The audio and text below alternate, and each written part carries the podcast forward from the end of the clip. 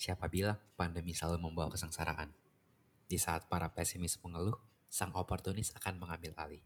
COVID bukan lagi alasan yang menghindari permuslihatan. Ingat, stay at home, bukan stay single.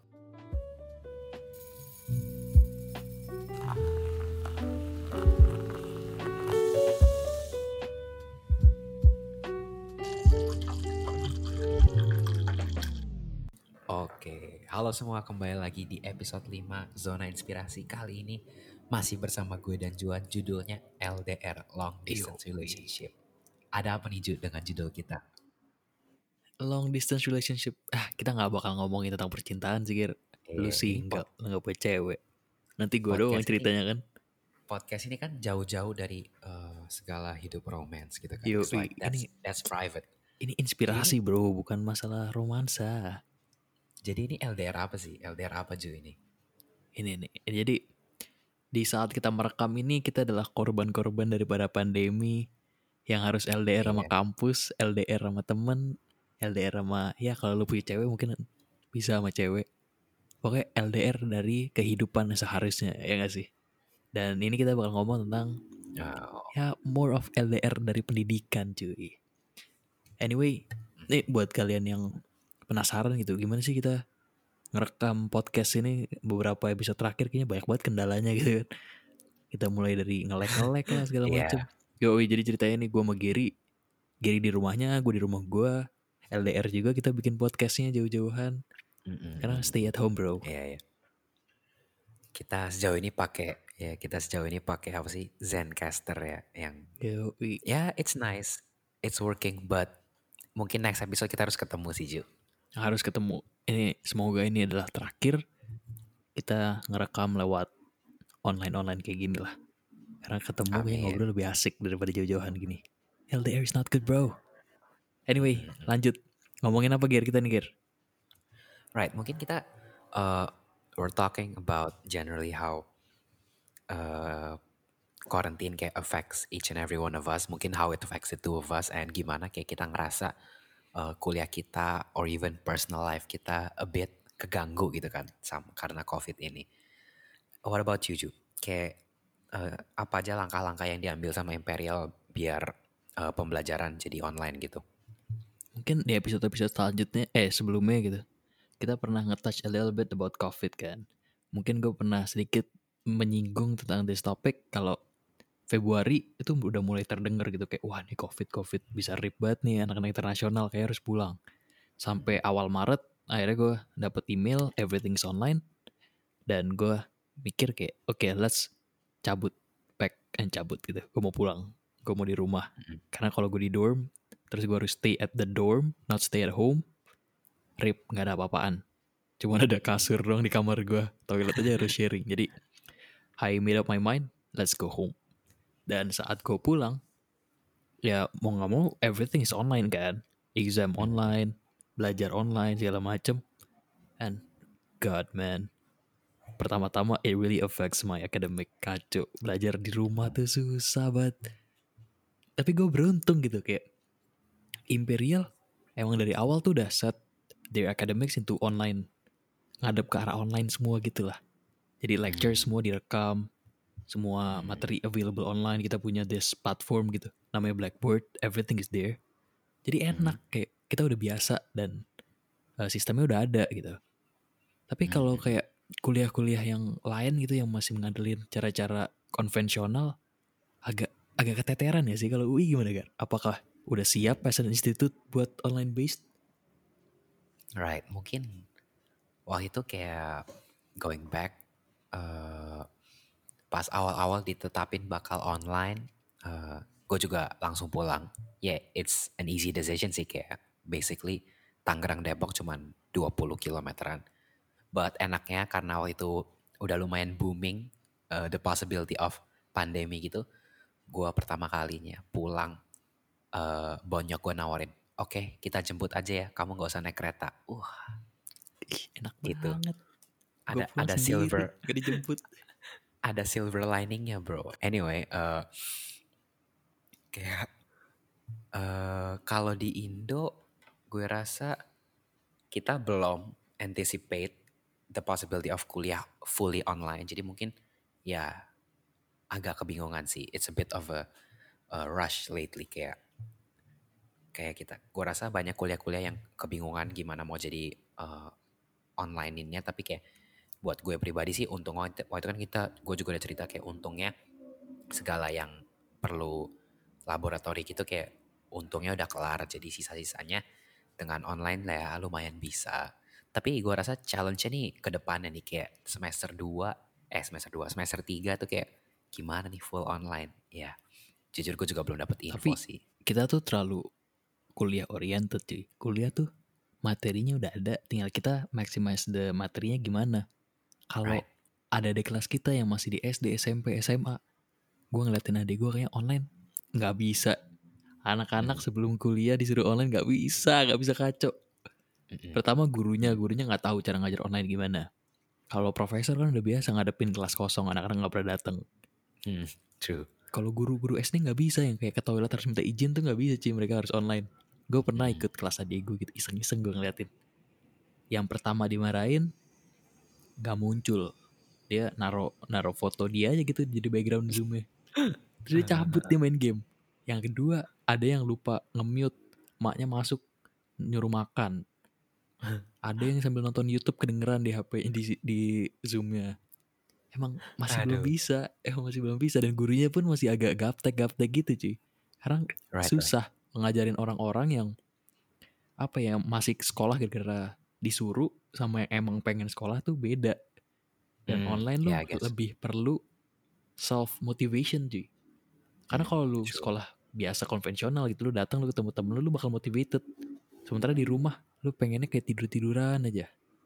Akhir-akhirnya Hmm. semua orang belajar sambil selimutan sambil tiduran dan it, it it doesn't work that way. Dan yang lebih susah adalah kita ini fokusnya ke anak-anak fortunate. How about those people yang di yang gak di kota gitu, yang di desa atau di jauh dari peradaban. Mm-mm. Mereka dipaksa online kan a bit sulit harsh gitu. Iya, true, true.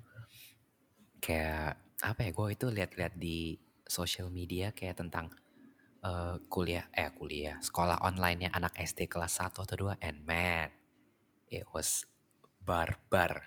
Isinya isinya chat Zoom cuman kayak ngobrol-ngobrol doang.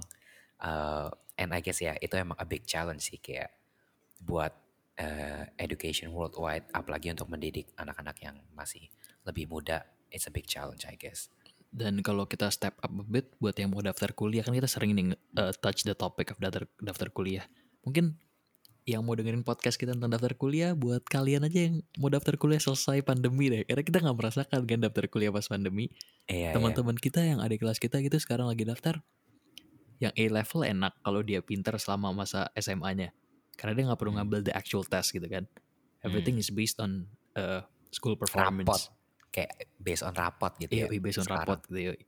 Yang kasihan justru yang ngambil jalur-jalur kayak SBM ya. Sekarang cuma pakai apa sih yang logic doang ya?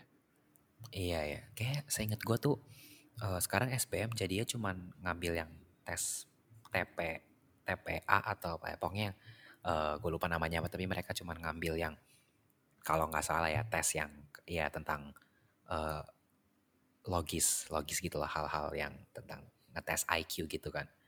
Iya. Um, yang jalur-jalur mandiri juga agak susah gitu kan harus online. Pasti yang privilege Iya. lebih enak gitu ngerjainnya. simak online sih. Simak Jadi, online yoi. Dan It's a big challenge, right? sekarang stepping up lagi buat yang kuliah. Study jarak jauh. Kita sih enak der.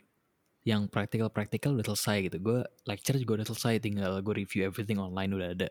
Lu juga lu bilang laboratori lu udah selesai. Terus gue bilang Imperial enak gitu integrated. Walaupun examnya pun agak amburadul. Gara-gara exam gue sistemnya gue download the paper, gue kerjain, gue scan, gue upload. Pasti ada kayak the room of kecurangan buat yang lain gitu kan. Gue emang udah self motivated kalau gue nggak boleh nggak boleh curang gitu. Cuman Oke. dari semua system of studying LDR ini ada banyak banget the gap of you to cheat man dan itu yang masih kekurangan kita tuh belum siap di situ Mm-mm. I think ag- again it comes down to each and every one of us kayak like if you value your education kayak you know lo nggak bakal get the best out of it kalau lo nyontek gitu kan so yeah it, cause it comes back aja ke kalian kayak how much you value your education, how much you want to make it worth. And then kalau kita step up lagi nih Ger, kita udah ngomongin kuliah, ngomonginnya master. Yang master di UK itu cuma satu tahun programnya. Mhm. Terus mereka dari satu tahun itu enam bulannya remote cuy. remote tuh kayak gimana? Remote tuh, jadi eh, S2 kan banyak ya, ada yang ambil gara-gara scholarship atau yang gara-gara pribadi gitu. Apa dari Mhm. kantor. Yang LPDP gitu ya, gara-gara mereka disuruh stay, akhirnya mereka stay. Jadi mereka ada di kampus, tapi mereka nggak belajar di kampus, mereka belajar dari kosan mereka. Yang pribadi, of course mereka pulang gara-gara mereka harus ngirit duit kan. Tapi master tuh cuma setahun dan enam bulannya remote. Jadi remote tuh beda-beda tergantung orang-orang ya. Tapi intinya LDR lah. Itu sayang banget. Lu seharusnya bisa merasakan banyak hal 6 bulan. Lu bisa ke lab, lu bisa ikut company ini buat belajar ini. Akhirnya terbatas gitu dan itu masih kekurangan dari ini, dari COVID ini. Dan bahkan teman-teman kita yang baru-baru graduate nih, selamat remote graduation dari rumah yang udah Hmm, pakai iya. kebaya tapi nggak bisa foto sama temen Nyesek sih. sedih sih dengernya Sedih. I think itu challenges-challenges yang masih gue dan Juan and probably the entire world belum bisa jawab. But yaudah, it is what it is. But anyway, let's talk about the things yang gue dan Juan can share our opinions. Maybe like how it affects our lives. Gimana cu? Gimana COVID affect your life? how COVID affects my life well gua adalah orang yang sangat apa ya sangat berhati-hati lah dengan COVID gitu kayak ada Hmm. beberapa orang di within my close circle yang pernah kena dan mereka ngasih tahu how dangerous it is gitu Mhm. the chance of lu eh, sembuh kalau lu muda oke lah gede. Cuman nggak enak dia kena covid itu kacau rasanya. Jadi dari situ gue kayak no gue nggak nggak boleh risk me my family my friends gitu. Gue adalah I tim think- stay at home. Gue udah stay at home for I don't know dari dari Maret. Jadi And ngapain aja selama dari Maret tuh? oh ngapain aja nih? Pertama-tama gue pulang gitu kan. Gue harus self quarantine for 14 days. Wajib. Walaupun banyak yang skip gue tim wajib 14 hari. Gue nggak mau ketemu orang sebelum 14 hari gue selesai. Di 14 hari itu well actually sampai exam gue sih sampai April awal gue fokus belajar buat exam gue which is fairly nggak penting buat yang lain tahu gitu kan. Cuman yang menarik adalah selesai gue exam gue bingung gue mau ngapain. I spent kayak the next two weeks kerjaan gue main aja. Video call sama temen-temen main main lagi main lagi gitu kan tidur main makan tidur main makan gue nambah berat Right, badan right. kacau cuy Oke. cuman after that I realize gitu kayak ternyata this is the- ini opportunity buat gue belajar sesuatu yang biasanya gue gak punya waktu buat belajar Mhm. jadi gue mulai uh, ask myself gitu lu pengen lu pengen apa sih apa sih yang lu pengen belajar tapi belum kesampaian akhirnya gue mulai Oh. belajar hal-hal gak penting yang pertama gak penting gak penting gitu lah online course online course tentang investment tentang belajar saham forex gitu gitu kayak kayak asik sih mainin duit. Cuman gue mikir-mikir lagi kayak gak gak gue gak mau ini gue gak mau. Ini bukan bidang gue gitu. akhirnya gue mulai take online courses di coding. Terus gue mulai Hmm. belajar-belajar hal yang apa ya kayak the economics behind engineering gitu kan. Gue take online course from Harvard X. Banyak lah kayak banyak online course yang bisa lu ambil saat lu di rumah daripada lu gabut-gabut kuliah selesai atau yang nungguin kuliah daripada lu menambah kesenangan lu mendingan lu menambah ketebalan CV lu gimana Oke. Fair enough. emang lu ngapain gak di rumah Gar? Ya oke. Em, kalau gue di quarantine dari Maret, uh, a lot more positives than negatives. Untungnya, uh, selama quarantine kayak gue trying to, you know, I think banyak banget teman-temanku yang sleeping schedule-nya kacau lah, apa pun itu. Uh, luckily so far gue bisa maintain with reasonable uh, deviations. Gue bisa maintain cukup uh, konsisten kayak I've been taking uh, exercise lumayan serius sekarang jadi rutin. Kayak gue juga nyoba makan sehat lah, whatever it is. Kayak, kayak gue, uh, I took the time karena kayak, oke, karena mulai banyak waktu kosong, oke, let's invest the time in my health, in my well-being. Karena sebelumnya gue rasa I didn't invest much on that. And then luckily it's still maintained until now. But then ya sama kayak lo, gue juga mulai ngerasa kayak sebegitu kuliah-kuliah selesai itu kayak oh my, gue akan gosong otaknya kalau tiap hari gue main PS gitu kan. Iya kan, bener Nah, banget. jadi sama kayak lo, gue gue begin asking myself kayak, alright, what what can I learn? What can I do more gitu kan? And then mulai dari baca-baca buku lah. I think kalau gue boleh share dikit, several books yang gue suka banget, yang gue baca selama quarantine itu ada Start with Why, Simon Sinek. It's a very nice book, uh, highly recommended untuk dibaca. Terus ada juga Thinking Fast and Slow, Daniel Daniel Kahneman or something. Berat Itu nih tentang bacaannya nih. tentang psikologi. Iya itu yang itu berat sih kayak gue juga uh, beberapa kali pas gue baca gue bolak-balik karena bolak-balik halaman karena gue kurang ngerti. Ya oke there was reading books. Gue maybe other productive things lain apa ya? Gue gue coba ambil online course sih. Gue juga kayak lo. Um, it seems kayak in the world itu there's this fenomena kayak you know what if you kalau lo nggak bisa coding you suck. Oke? Okay? Gue terjerat ke itu.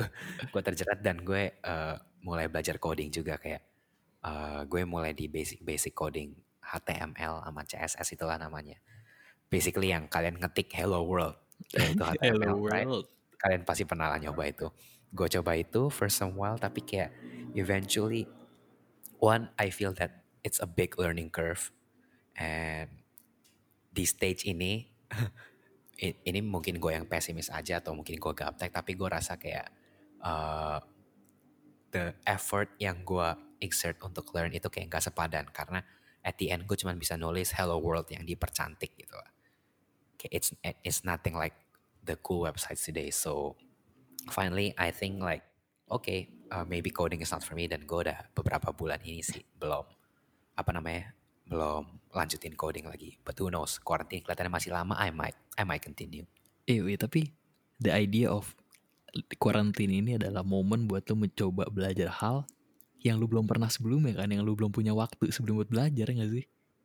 for some people and us maybe ya Iya. Kayak mulai baca buku. Mungkin banyak banget orang-orang yang kayak sebelum karantin, aduh gue nggak mau baca buku, gue mau nongkrongnya bareng teman-teman gue. Sekarang mulai baca buku. Uh, uh, uh. Banyak banget kegiatan-kegiatan baru kayak contohnya bonyok gue sekarang jadi bercocok tanam. Gue juga bingung kenapa oh bisa. that's nice Iya, that's ternyata nice. banyak banget orang-orang yang bercocok tanam dan main sepeda. Sekarang lagi trending banget tuh. oh ya itu bokap gue juga lagi hobi sepeda sekarang Iya kan.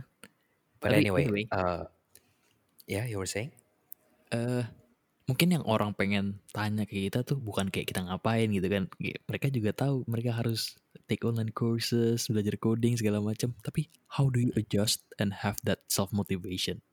Karena nggak ada lagi yang Right. push lu di moment of pandemi ini. Okay, okay.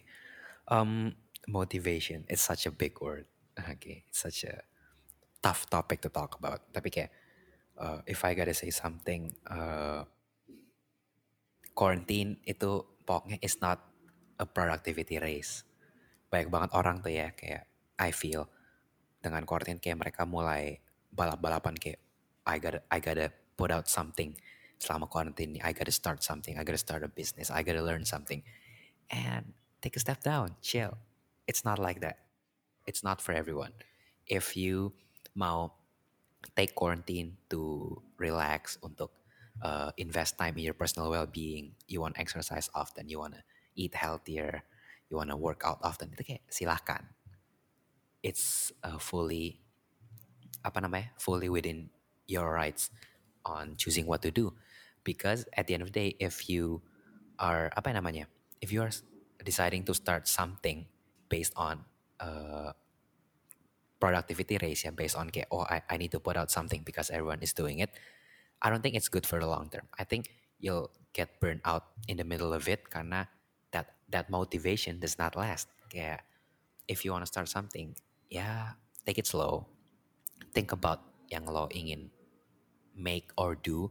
And if it's really really uh, what interests you then go for it. By all means go for it. Tapi just don't do it because everyone else is doing it. I think that's the main thing that I experience right now sih Yo, setuju sih kayak gue juga merasa that productivity race gitu. Kalau lu buka LinkedIn selama pandemi gitu ya, sekarang semua orang ngambil courses kayak semua courses diembat sama mereka dan mereka selesai the course not for the sake of learning tapi for the sake of certificates buat nge-proof kalau mereka tuh very productive pada kayak the quarantine gitu dan I don't think that's the best way for you to adjust Hmm, Dan true. If you think about it, I think it all comes back to mindset gitu. Gue pernah baca buku ngomongin tentang pokoknya ini mirip-mirip kayak eh, Rich Dad Poor Dad-nya yang terkenal itu. Kayak intinya kalau lagi masa pandemi gini lu udah ada challenge orang dia yang nyebutnya rich mindset lu bakal mikir kayak gimana caranya lu take the most out of it. Jadi if you see it in the business perspective lu bakal lihat kayak oh semua bisnis jatuh-jatuhan. Tapi yang yang orang paling kaya kayak Jeff Bezos makin kaya.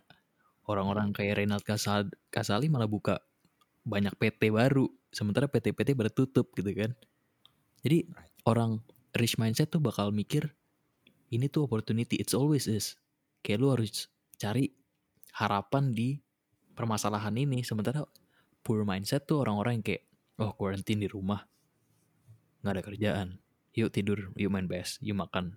Udah deh gitu sih jadi again it all comes back to your mindset that's the best way of you to adjust gue rasa Okay, but do you think the poor the poor mindset it's so harsh to call it that. Do you think the poor mindset is a wrong thing? Because personally, I, I think it's not. Kayak if that's what you want to do, fine, by all means gitu loh. What do you think?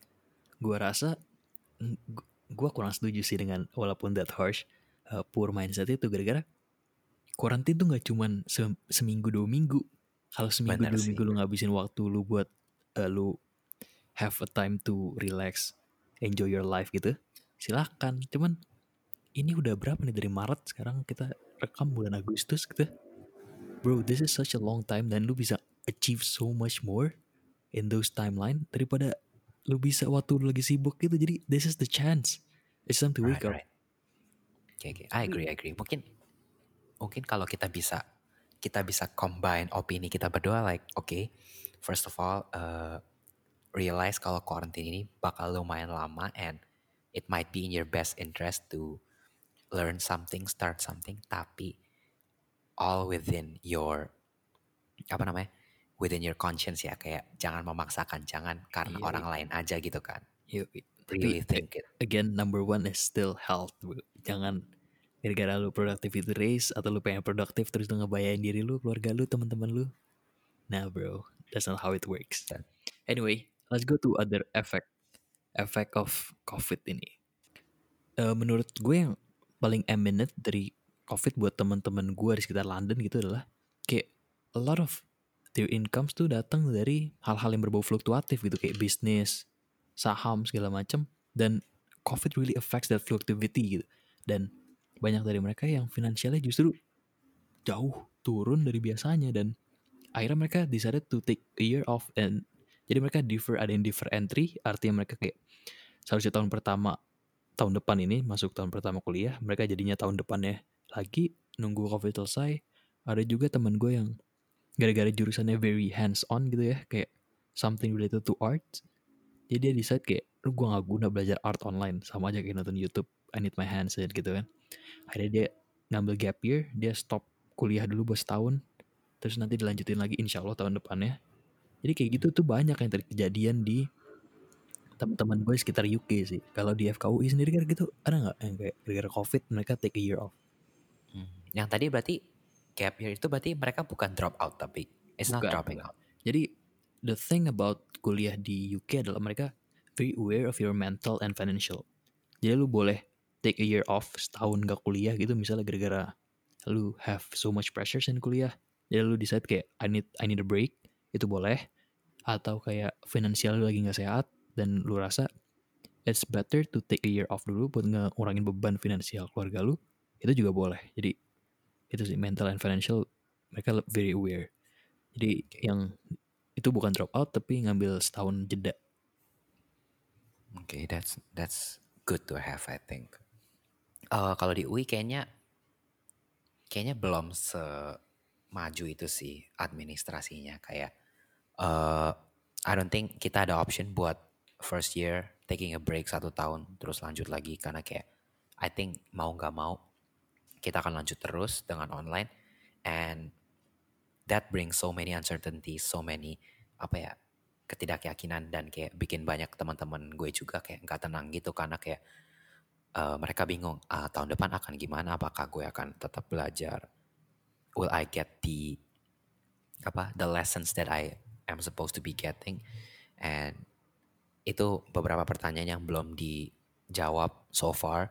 As of now hari ini tanggal berapa sih? As of now 1 Agustus itu kayak belum ada informasi konkret gitu dari UI kayak mau kayak gimana. So yeah, it is so many gray area dan uncertainty. Jadi it's it affects lives students in Indonesia lumayan lumayan besar sih, I can say. Yo, tapi if we come back to the idea of financials gitu, ya, yang gue agak bingung, kenapa SPP sekolah nih? Ini kita ngomongin SD, SMP, SMA ya, mungkin TK, ya, tapi TK mm -hmm. siapa sih yang online? Ngomongin uh, basic education, kenapa SPP nggak turun cuy? gue agak hmm, bingung. Hmm, right. Kira-kira yeah. gue rasa salah satu uh, contribution to SPP adalah uh, operasional sekolah kan, mm-hmm. AC, internet, listrik, segala macam air, kebersihan. Dan kalau murid-murid yang ada di sekolah, ya jelas operasional itu berkurang biaya operasionalnya. Sementara biaya operasional di rumah naik.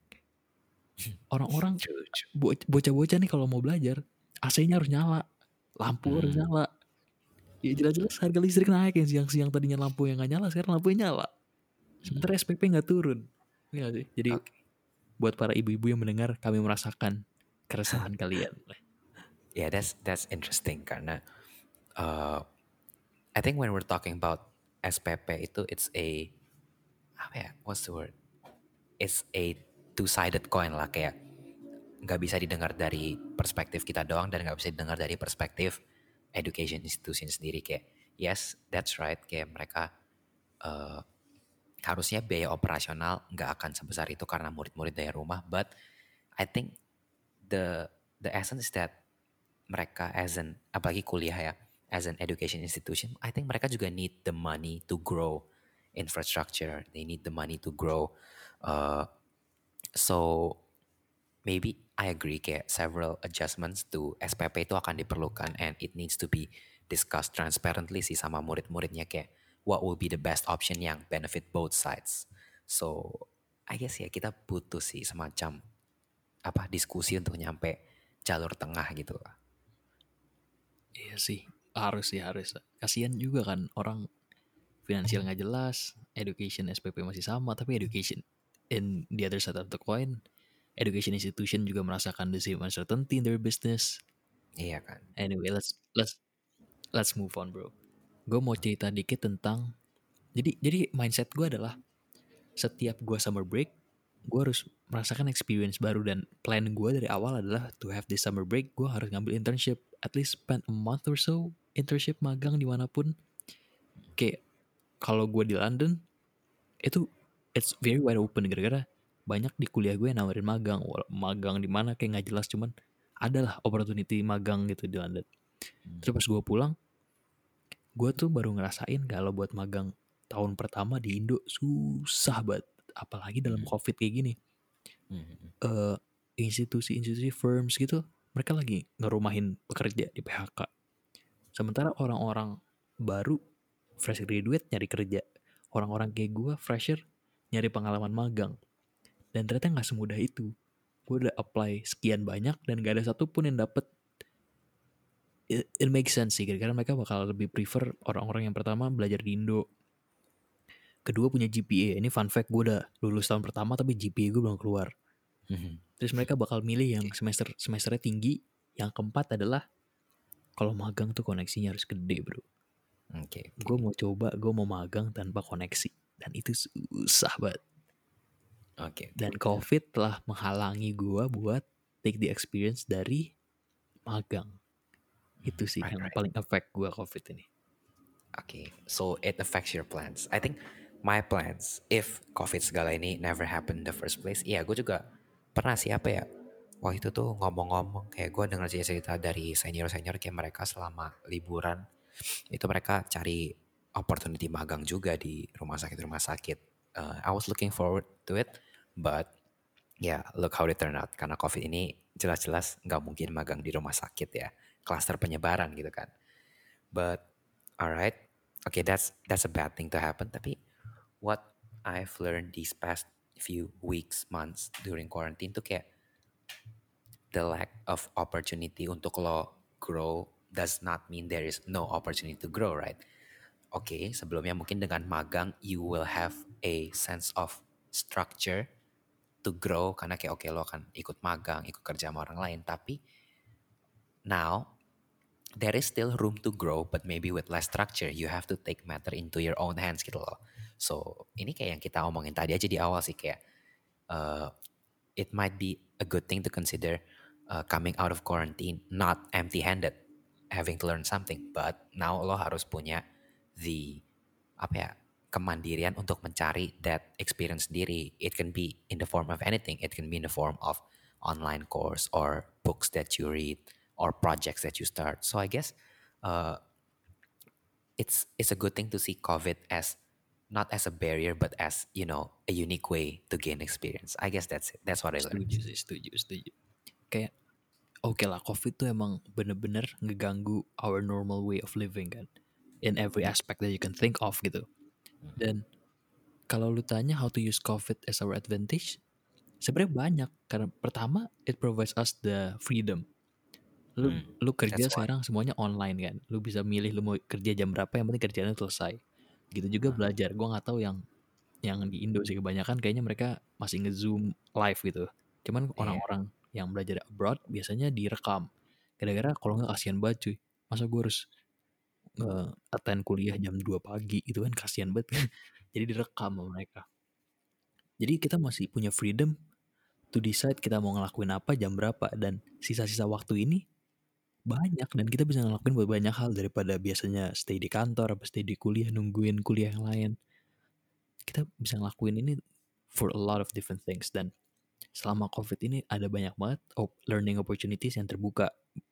Ada yang gratis, ada juga yang berbayar cuman again balik lagi ke kalian sih kalian mau achieve apa kalau kalian mau masuk kuliah I think it is a good way to use this time buat belajar jadi mandiri gitu atau kalian mungkin bisa uh, start ahead of the other other folks in your batch. Lu bisa mulai ikut kelas. Misal lu mau masuk engineering lu mungkin ikut kelas foundation of engineering mungkin yang bisa uh, take you ahead gitu. Gara-gara bakal ada challenges pas lu masuk kuliah dan lu udah overcome some of those challenges sekarang. Jadi hidup lu jauh lebih gampang dan again I think utilizing the time pas lagi karantina di rumah itu lu harus good time management sih lu bakal okay. uh, enak gitu covid. Jadi jadi rezeki. I think pembicaraan kita barusan just set the apa tadi what you call it? A poor mindset. Ya kayak kita we have just established that the poor mindset is an even worse mindset to have. Is it? Eh, sih gimana ya kayak I think nggak tahu sih worse enggak sih. Gue rasa the rich mindset is a better one. Kalau poor sejelek itu ya you're the one who decide okay, okay. the rich mindset. If there's such a thing the rich mindset is a is a is the best is the better one. Okay okay. I kind of agree with your point uh, that the lack of structure to grow into does not mean there is no room for you to grow. So It's just that kita harus take matters into our own hand aja and that's nice what you just said yang kayak uh, using quarantine to our advantage uh, karena with so much freedom we can learn new things yang mungkin help us in the future. And yeah that's that's very right I think I think I'm gonna start doing that mungkin mungkin it's about time gue uh, look into online course tentang materi-materi kuliah next semester. Yeah, I mean, why not kan? Yeah, true. Anyway, kita udah hampir setengah jam apa udah lewat nih kita ngobrol-ngobrol. Hmm. Kayak biasa gara-gara ini episode dilakukan secara online pasti ada ya satu dua error isu sana sini kepada yeah. PT Telkom Indonesia uh. yang kita gunakan. Ya semoga ini terakhir kali kita rely dengan kecepatan kalian. Uh. Anyway, Gear, I think it's time to close. Ada pesan-pesan ini sebelum kita tutup dari seorang Giri Selawan. okay, ini ini a message from the what my friends call the always positive guy like we do. Really, I think I think ya quarantine is a sad thing. It brings a lot of changes to our plan. Banyak sekali rencana-rencana yang harus berubah, but rencana yang berubah does not equal a broken plan, right? A change plan does not equal a True. broken plan. True. I guess that's the essence kayak there are a lot of things yang kita bisa lakuin untuk adapt. First of all, stay at home definitely. Don't go out if it's not urgent. Stay at home for the sake of your family juga. And you know, while staying at home, why not we make our lives a little bit interesting? Why not we uh, learn one or t- one or one or a few things yang might be beneficial for us in the future, align us with our future goals, ya nggak sih? Mungkin, Iya. mungkin that's the essence, I guess. Yo, mantep banget to close this podcast. Anyway, udah 30 menit dan Bapak Solowan sudah menutup. Uh, I think it's time to end this one. Uh, jangan lupa hit that follow button di mana pun kalian dengerin podcast ini. And Tentu our saja. IG masih podcast underscore zona inspirasi. Bakal ada konten-konten menarik juga di follow di situ. Anyway, it's time to close this one. Buat kalian yang merasa kesulitan gara-gara COVID, jangan pernah menyerah. Ingat kata Bapak Solowan, a change in plan is not a broken plan. Lalu ingat, inspirasi menanti kalian.